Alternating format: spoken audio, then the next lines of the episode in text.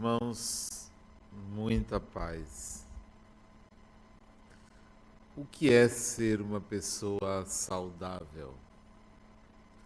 Naturalmente, nós dirigimos a resposta a essa pergunta aos cuidados com o corpo. Quando falamos em saúde, dirigimos a nossa mente para o equilíbrio físico. Porém, o conceito de saúde transcende os aspectos biológicos, vai além. A rigor ou profundamente, deveríamos pensar em uma pessoa saudável, considerando quatro direções ou quatro distintos aspectos: a saúde do corpo, a saúde emocional, a saúde social e a saúde espiritual. Explicarei cada uma delas.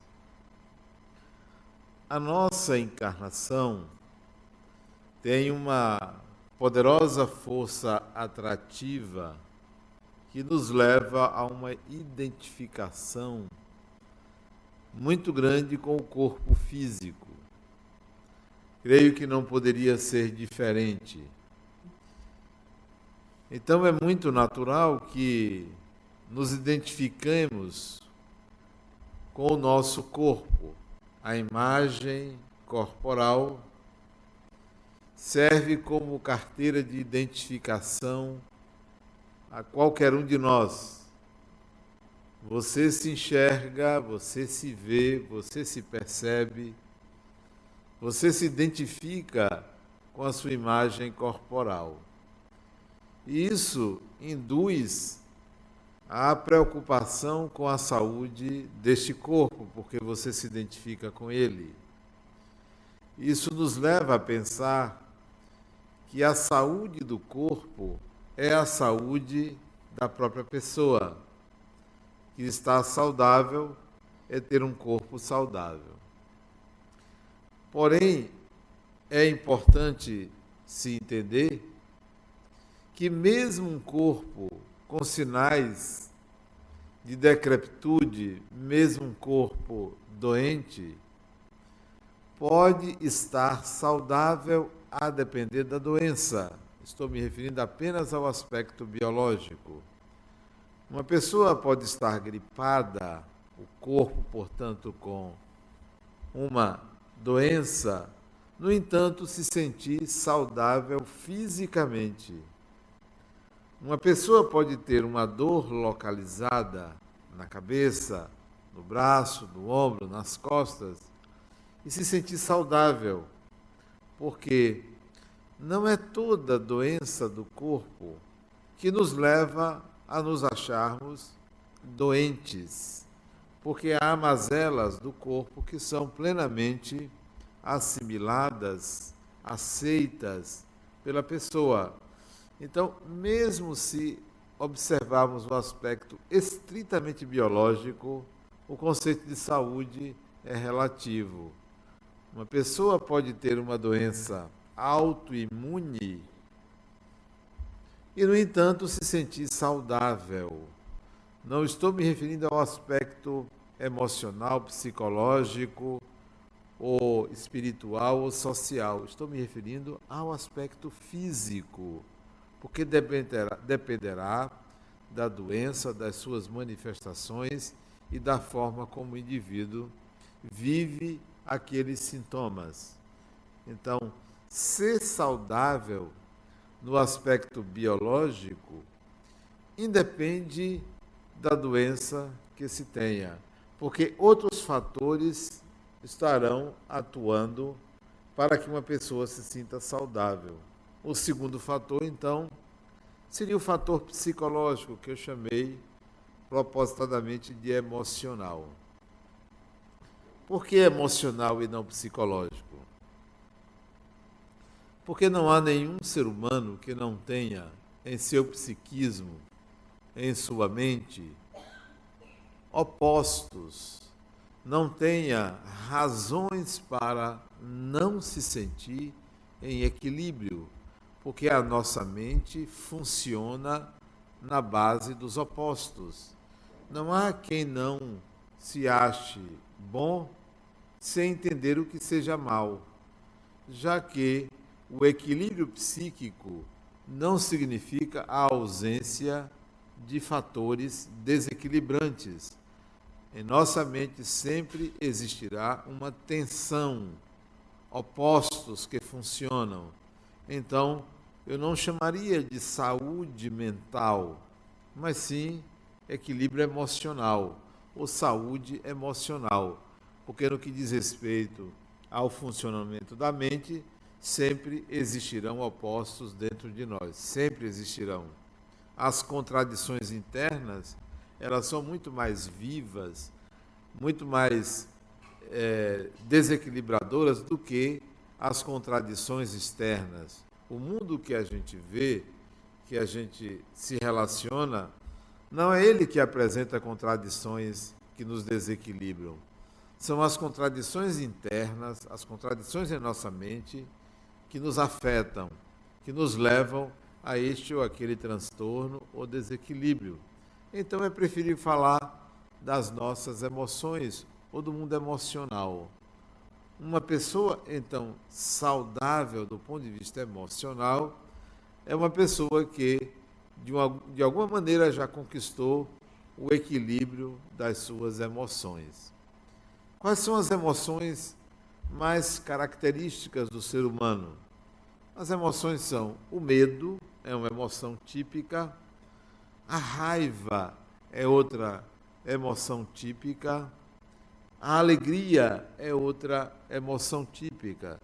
São três grandes emoções. Quando me refiro a emoção, não estou falando de sentimentos, já que distingo o significado da palavra sentimento distinto da palavra emoção. Emoção é visceral, é instintiva, não é elaborada, acontece, surge. E sentimento já é algo que você elabora, você pode construir, você pode determinar a direção. Já as emoções não, elas acontecem. Ninguém pode dizer eu quero ficar com raiva. A raiva surge. Ela é um elemento natural das relações humanas, gerado por tensões, por um desejo de preservação da integridade da pessoa. Então é natural que você tenha emoções, é natural que você tenha raiva, é natural que você tenha medo, é natural que você manifeste a alegria. Bom, mas como está a sua saúde, quer dizer como você lida com estas e outras emoções.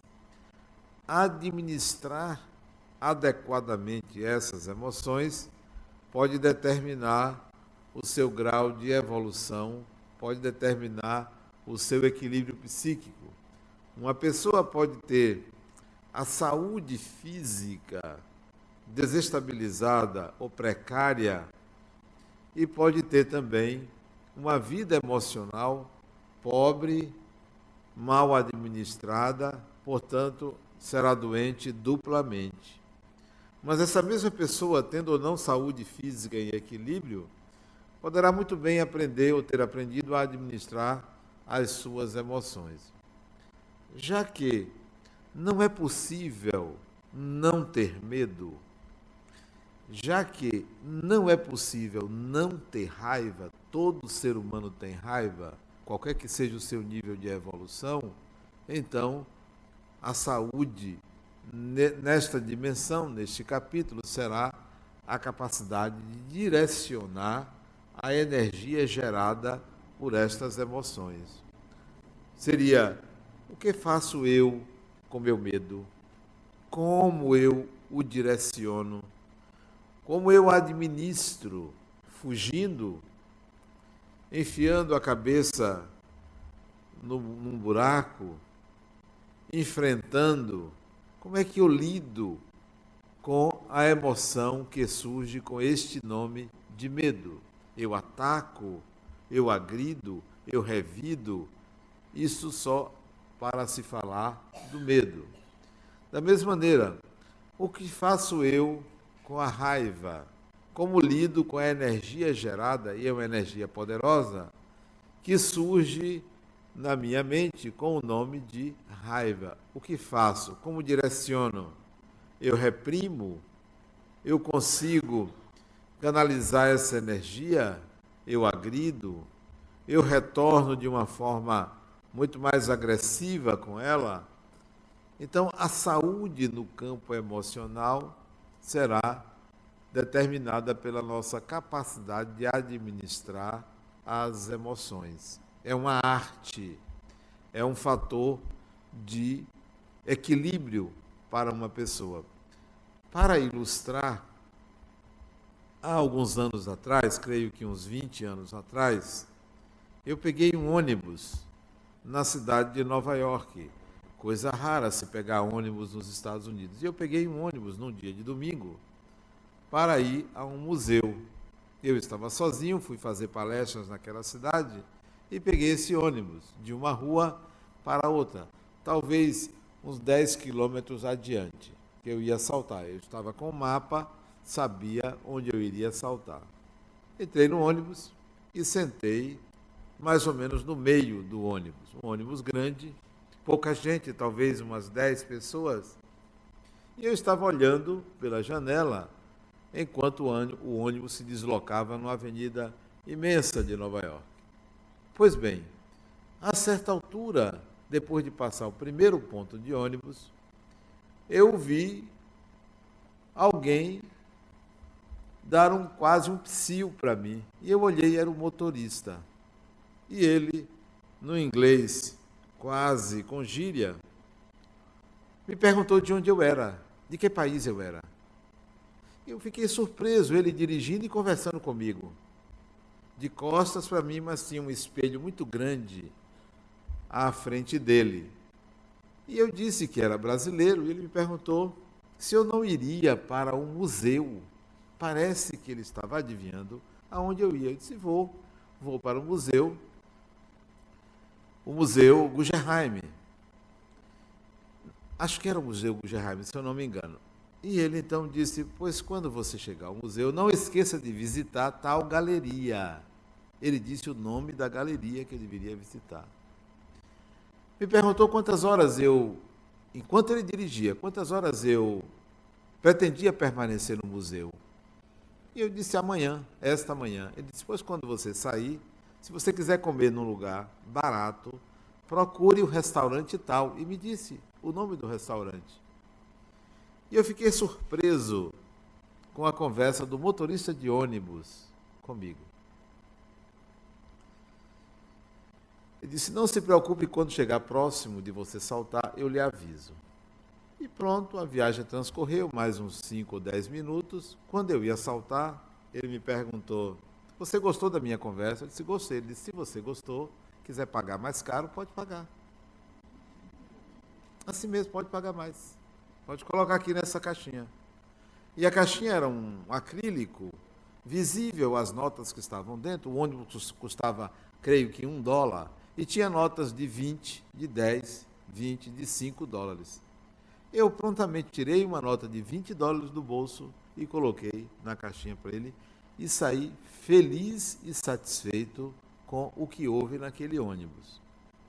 Pois bem, achei interessante, estilo americano de ganhar dinheiro com bastante naturalidade, algo perfeitamente permitido naquela cidade que aquele, aquele motorista agisse assim, e não era só ele. Outros motoristas soube depois que agiam assim. Alguns anos depois, creio que quatro ou cinco anos depois, eu ganhei um livro de presente chamado Inteligência Emocional, de um psicólogo americano de nome Daniel Goleman. E ao ler este livro, Daniel Goleman cita esta experiência que ele viveu ele também passou pela mesma experiência, talvez pelo mesmo ônibus ou um outro que o motorista agiu da mesma maneira. E Daniel diz: isso significa inteligência emocional. A capacidade de utilizar a seu favor, a seu favor, a energia da alegria e satisfação de alguém. Nós não fazemos isso. Nós compartilhamos, mas nem sempre direcionamos como deveríamos a alegria de alguém. Mais ainda, em geral, utilizamos a raiva do outro como vetor para disparar a nossa própria raiva, uma reação em função da raiva de outra pessoa. Portanto, em ambos os casos, não sabemos administrar adequadamente as nossas emoções. Somos um tanto quanto explosivos, impulsivos, ainda não conseguimos equilibrar esse sistema. E a incapacidade de administrar as nossas emoções se reflete, claro, no nosso estado de espírito, se reflete na nossa saúde psicológica. Pouco reflete no nosso estado biológico. Há quem pense que uma pessoa com raiva adoece mais rápido. E há quem pense que uma, uma pessoa calminha não adoece ou demora para adoecer. Não há uma relação direta entre emoção e corpo físico, a não ser os hormônios, a adrenalina que entra no corpo, mas isso não quer dizer que adoeçamos porque nós adoeçamos fisicamente porque nós não administramos bem as nossas emoções. Se as nossas emoções afetassem diretamente o nosso corpo físico, como a gente pode pensar, as cadeias, os presídios estavam cheios de pessoas doentes do corpo físico, porque ali a raiva surge, ali a raiva aparece. Esta relação ela ainda não é muito bem compreendida melhor pensar que o nosso estado emocional afeta o nosso estado mental, afeta o nosso equilíbrio psíquico, muito mais do que o nosso equilíbrio físico. E esta relação entre emoção e psiquismo, ela é direta, ela é imediata. Uma pessoa sobre forte emoção, não deve tomar decisões. Não deve. Uma pessoa movida pela alegria, pelo, por uma alegria imensa, não deve fazer mercado. Não deve, porque vai gastar demais. Uma pessoa que está com muita raiva não deve decidir se separar, porque vai atuar de uma forma inadequada, porque está sob forte emoção. Então, saúde emocional quer dizer capacidade de administrar as suas emoções a seu favor. Isto é fundamental para o equilíbrio psíquico. Essas duas, esses dois vetores, o biológico e o emocional, quando se juntam, pode favorecer ou desfavorecer o equilíbrio de uma pessoa. Se a pessoa já está doente fisicamente, melhor seria não estar doente psiquicamente. Se uma pessoa está doente psiquicamente, melhor seria ter um corpo saudável, porque se ambos estiverem em desequilíbrio, então a pessoa será duplamente doente. Pelo menos um deles em equilíbrio é importante para se conquistar o equilíbrio total da personalidade. O terceiro vetor, o terceiro fator da saúde de uma pessoa é o social. A sociabilidade é importante para o equilíbrio emocional, psíquico, biológico, mas principalmente para as relações interpessoais que estabelecemos. O que seria uma pessoa socialmente saudável? O que seria? Dizem que só existem duas coisas inevitáveis na vida. Uma é a morte e a outra, os impostos. Só existem duas coisas inevitáveis: a morte e os impostos. É até um ditado é, inglês: a morte os impostos.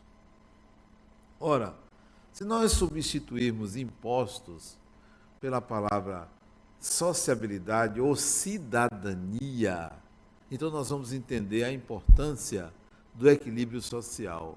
É o exercício pleno da cidadania. O que seria o exercício pleno da cidadania que nos levaria a pensar que a pessoa é saudável?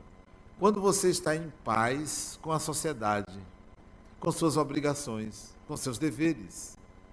Quando você não é um fator de desequilíbrio social, quando você administra muito bem a sua relação com a lei, com o Estado, com o funcionamento da sociedade.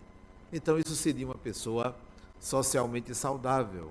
Uma pessoa que tem o seu nome negativado nos órgãos de proteção ao crédito. Então, é uma pessoa que não está saudável socialmente.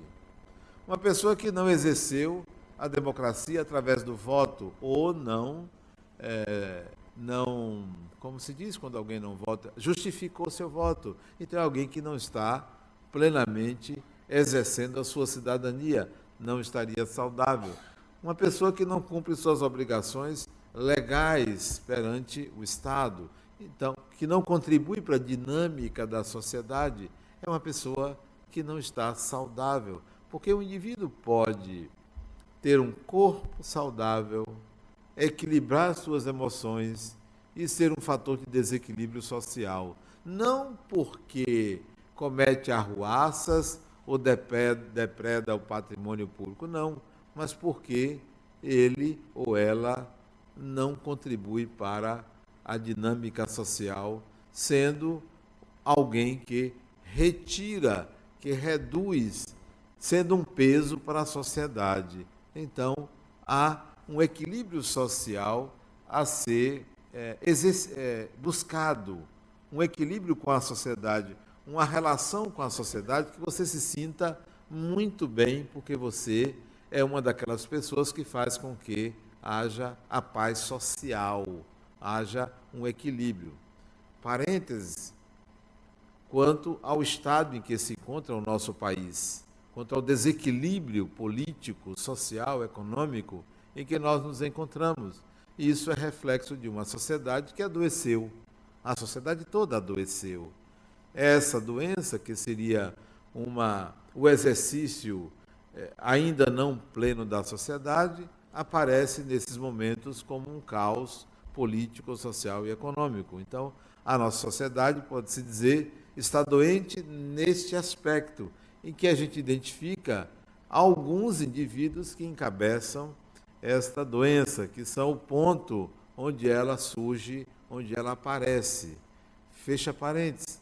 Saindo do coletivo, indo para o individual, é importante que analisemos quando é ou se somos pessoas socialmente saudáveis se estamos na plenitude do exercício da nossa cidadania, cada um em particular. Então, uma pessoa pode ser saudável socialmente, ser saudável emocionalmente e ser doente biologicamente ou organicamente. E nem por isso, por uma dessas três pernas estar em desequilíbrio, esta pessoa pode se dizer doente embora tenha uma das pernas em desequilíbrio. Qualquer uma delas, eu citei a biológica, mas podia ser a social, poderia ser a emocional. O último fator que pode-se dizer que uma pessoa é saudável plenamente é a saúde espiritual. E é preciso definir o que seria espiritual, o que é espiritual. Pensemos no espírito que somos. Nós somos espíritos imortais. Qualquer que seja a nossa crença religiosa,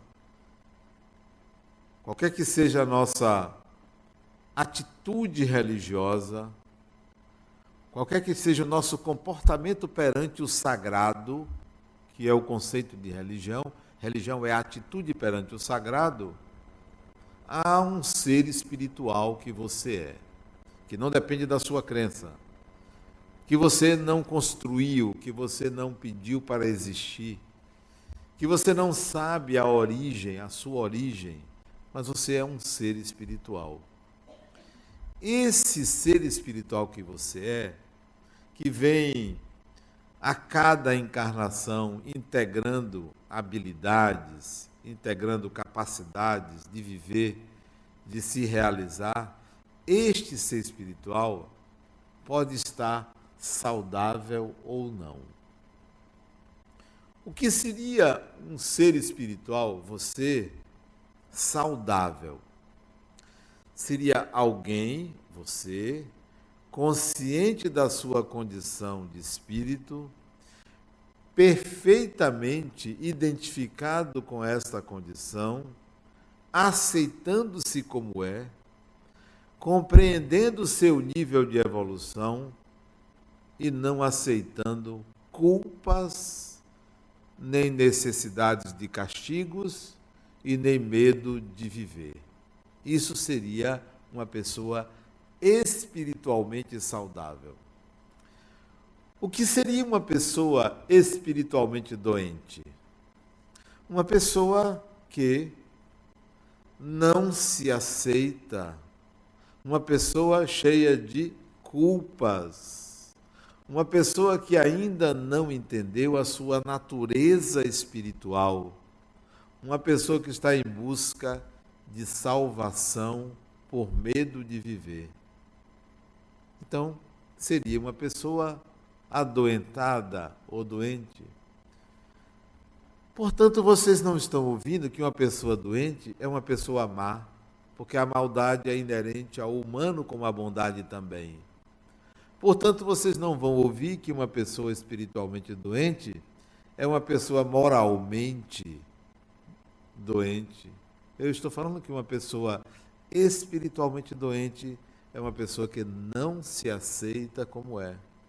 Uma pessoa que não integrou a condição de ser espírito imortal, que vive com medo de viver, buscando meios ritualísticos de se salvar, proteções divinas para aliviar suas culpas, oferecendo recompensas a Deus para não sofrer depois da morte, é uma pessoa espiritualmente doente.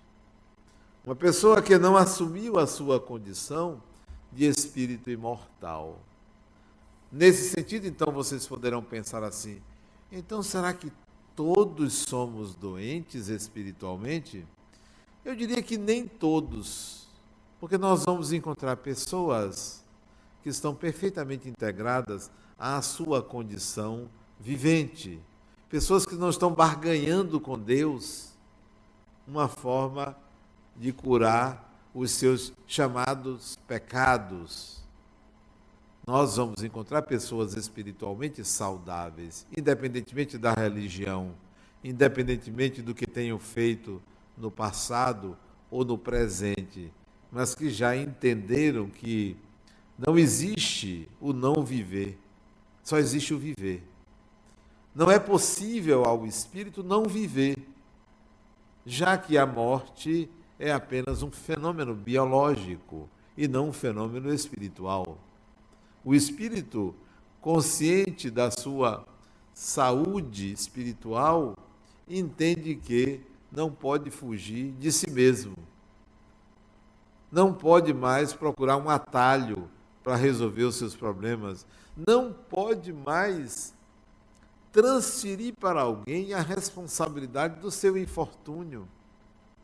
Uma pessoa que está sempre buscando um culpado pelo que faz ou do que faz é alguém que terceiriza responsabilidade, é alguém que adoeceu e não percebeu.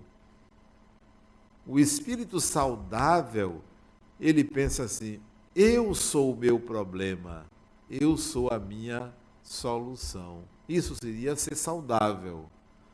Se você pensar que o outro é o seu problema e Deus é que tem que resolver, ou alguém que tem que resolver, que não você, e só em pensar que o outro é seu problema, você está espiritualmente doente. O seu problema não é outra pessoa, é como você lida com outra pessoa, é o que você faz com aquilo que se opõe a você. Este é o seu problema. E seria importante que você descobrisse uma forma de resolver esse conflito. Juntando esses quatro vetores, ou essas quatro dimensões, a biológica, a emocional, a social e a espiritual, nós poderíamos dizer que uma pessoa é saudável quando esses quatro fatores estão em equilíbrio, não quando todos eles estão perfeitamente resolvidos, quando estão em equilíbrio, já que a paz é o equilíbrio de tensões, já que a saúde é o equilíbrio desses fatores, podendo um ou outro deles estar em decréscimo, estar fragilizado. Será que nós encontramos pessoas saudáveis? Sim, nós podemos encontrar muitas pessoas saudáveis, aquelas que não estão buscando justificativas fora de si, justificativas externas para resolver os seus conflitos. Vamos encontrar pessoas doentes? Sim, muitas pessoas estão doentes. Doentes porque ainda não equilibraram esses fatores, só estão olhando para um deles, só estão olhando para o corpo. Vocês vejam a nossa cidade. Salvador é uma cidade interessante. É uma cidade que tem muitas igrejas, talvez umas 300 igrejas. Salvador é uma cidade que tem duzentos e poucos centros espíritas. Salvador é uma cidade que tem mais de mil terreiros de candomblé. Salvador. Portanto, é uma cidade multicultural, multireligiosa. Salvador. Salvador também é uma cidade que tem muitos hospitais, muitos hospitais, muitas clínicas, onde muitas pessoas estão doentes do corpo e vão buscar cura. Muitas pessoas estão doentes da alma e vão buscar as instituições religiosas. Mas Salvador também é uma cidade que tem muitas academias de ginástica, onde as pessoas vão buscar a saúde do corpo. Mas quantas, quantos locais em Salvador as pessoas vão buscar a saúde do espírito? Quantas? Não estou me referindo às religiões. As religiões estão buscando levar as pessoas a um certo equilíbrio com a divindade. Mas será que ali se encontra a saúde espiritual? Ou se encontra um lugar de alívio compensatório para as culpas? Melhor seria que nós viéssemos aqui não para aliviar nossas culpas, mas para adquirir a consciência de que somos espíritos imortais para adquirir a consciência de que temos que enfrentar a vida e dela fazer e dar o melhor dela.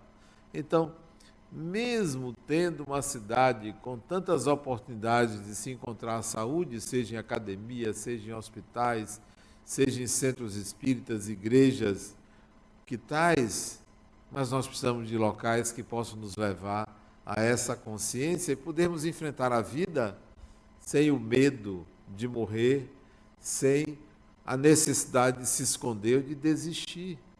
Quanto mais enfrentarmos esses processos com a consciência de ser espírito imortal, quanto mais lidarmos com isso de frente, desta forma, nós vamos encontrar então a nossa saúde.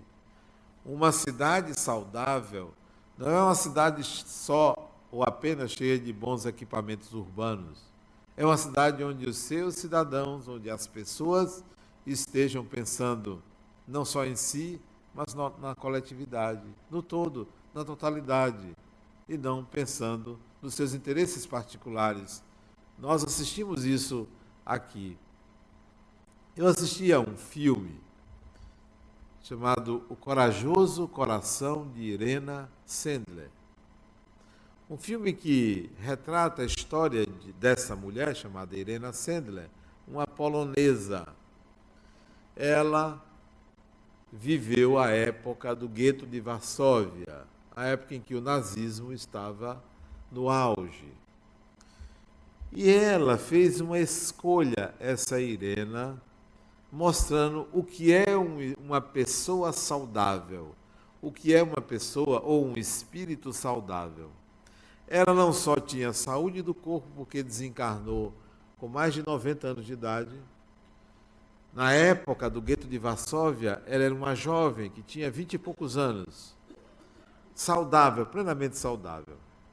Era uma pessoa que tinha um equilíbrio emocional fantástico, porque lidava com tensões de todo tipo, com é, possibilidades de ser descoberta pelos nazistas, mas ela conversava muito naturalmente com seus algozes, ou com aquelas pessoas, e era uma pessoa que tinha também um equilíbrio social muito grande, porque ela respeitava as leis e agia em favor da coletividade mas o mais importante era a saúde espiritual dela.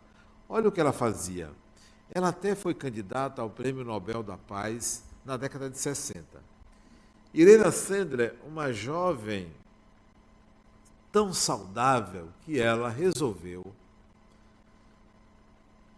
buscar as crianças, filhas dos judeus, nas casas onde eles viviam pedia aos pais que abdicassem da maternidade e paternidade em favor dela, para ela alocar essa criança num lar polonês. Os pais perdiam a guarda das crianças, davam a ela e ela dava um lar polonês. Isso ela fez com mais de duas mil crianças. Os pais morriam porque eram judeus, iam para Auschwitz para Treblinka, para outros campos de concentração, iriam para as câmaras de gás e ela salvava os filhos.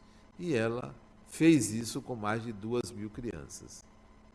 E fazia isso naturalmente, tendo uma vida normal, uma vida humana normal. Não era freira, não se dedicava, não fazia isso por uma religião.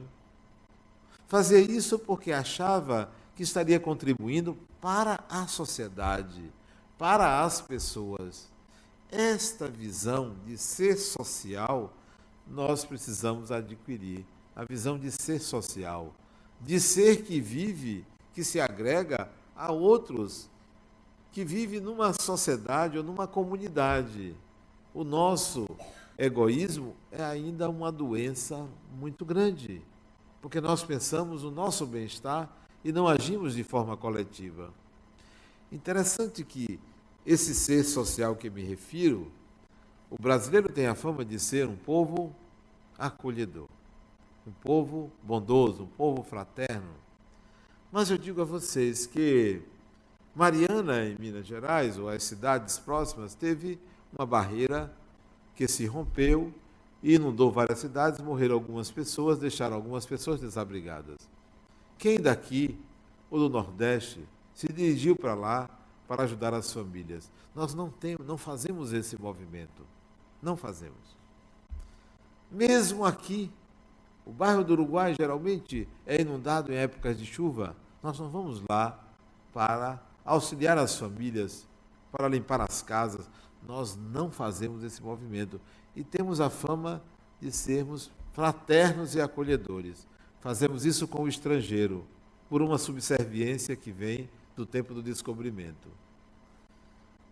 Mas se você for aos Estados Unidos e à Europa em geral, o ocidental, o europeu e o americano, ele sai de um estado para outro viajando milhares de quilômetros para auxiliar em calamidades. Largam tudo.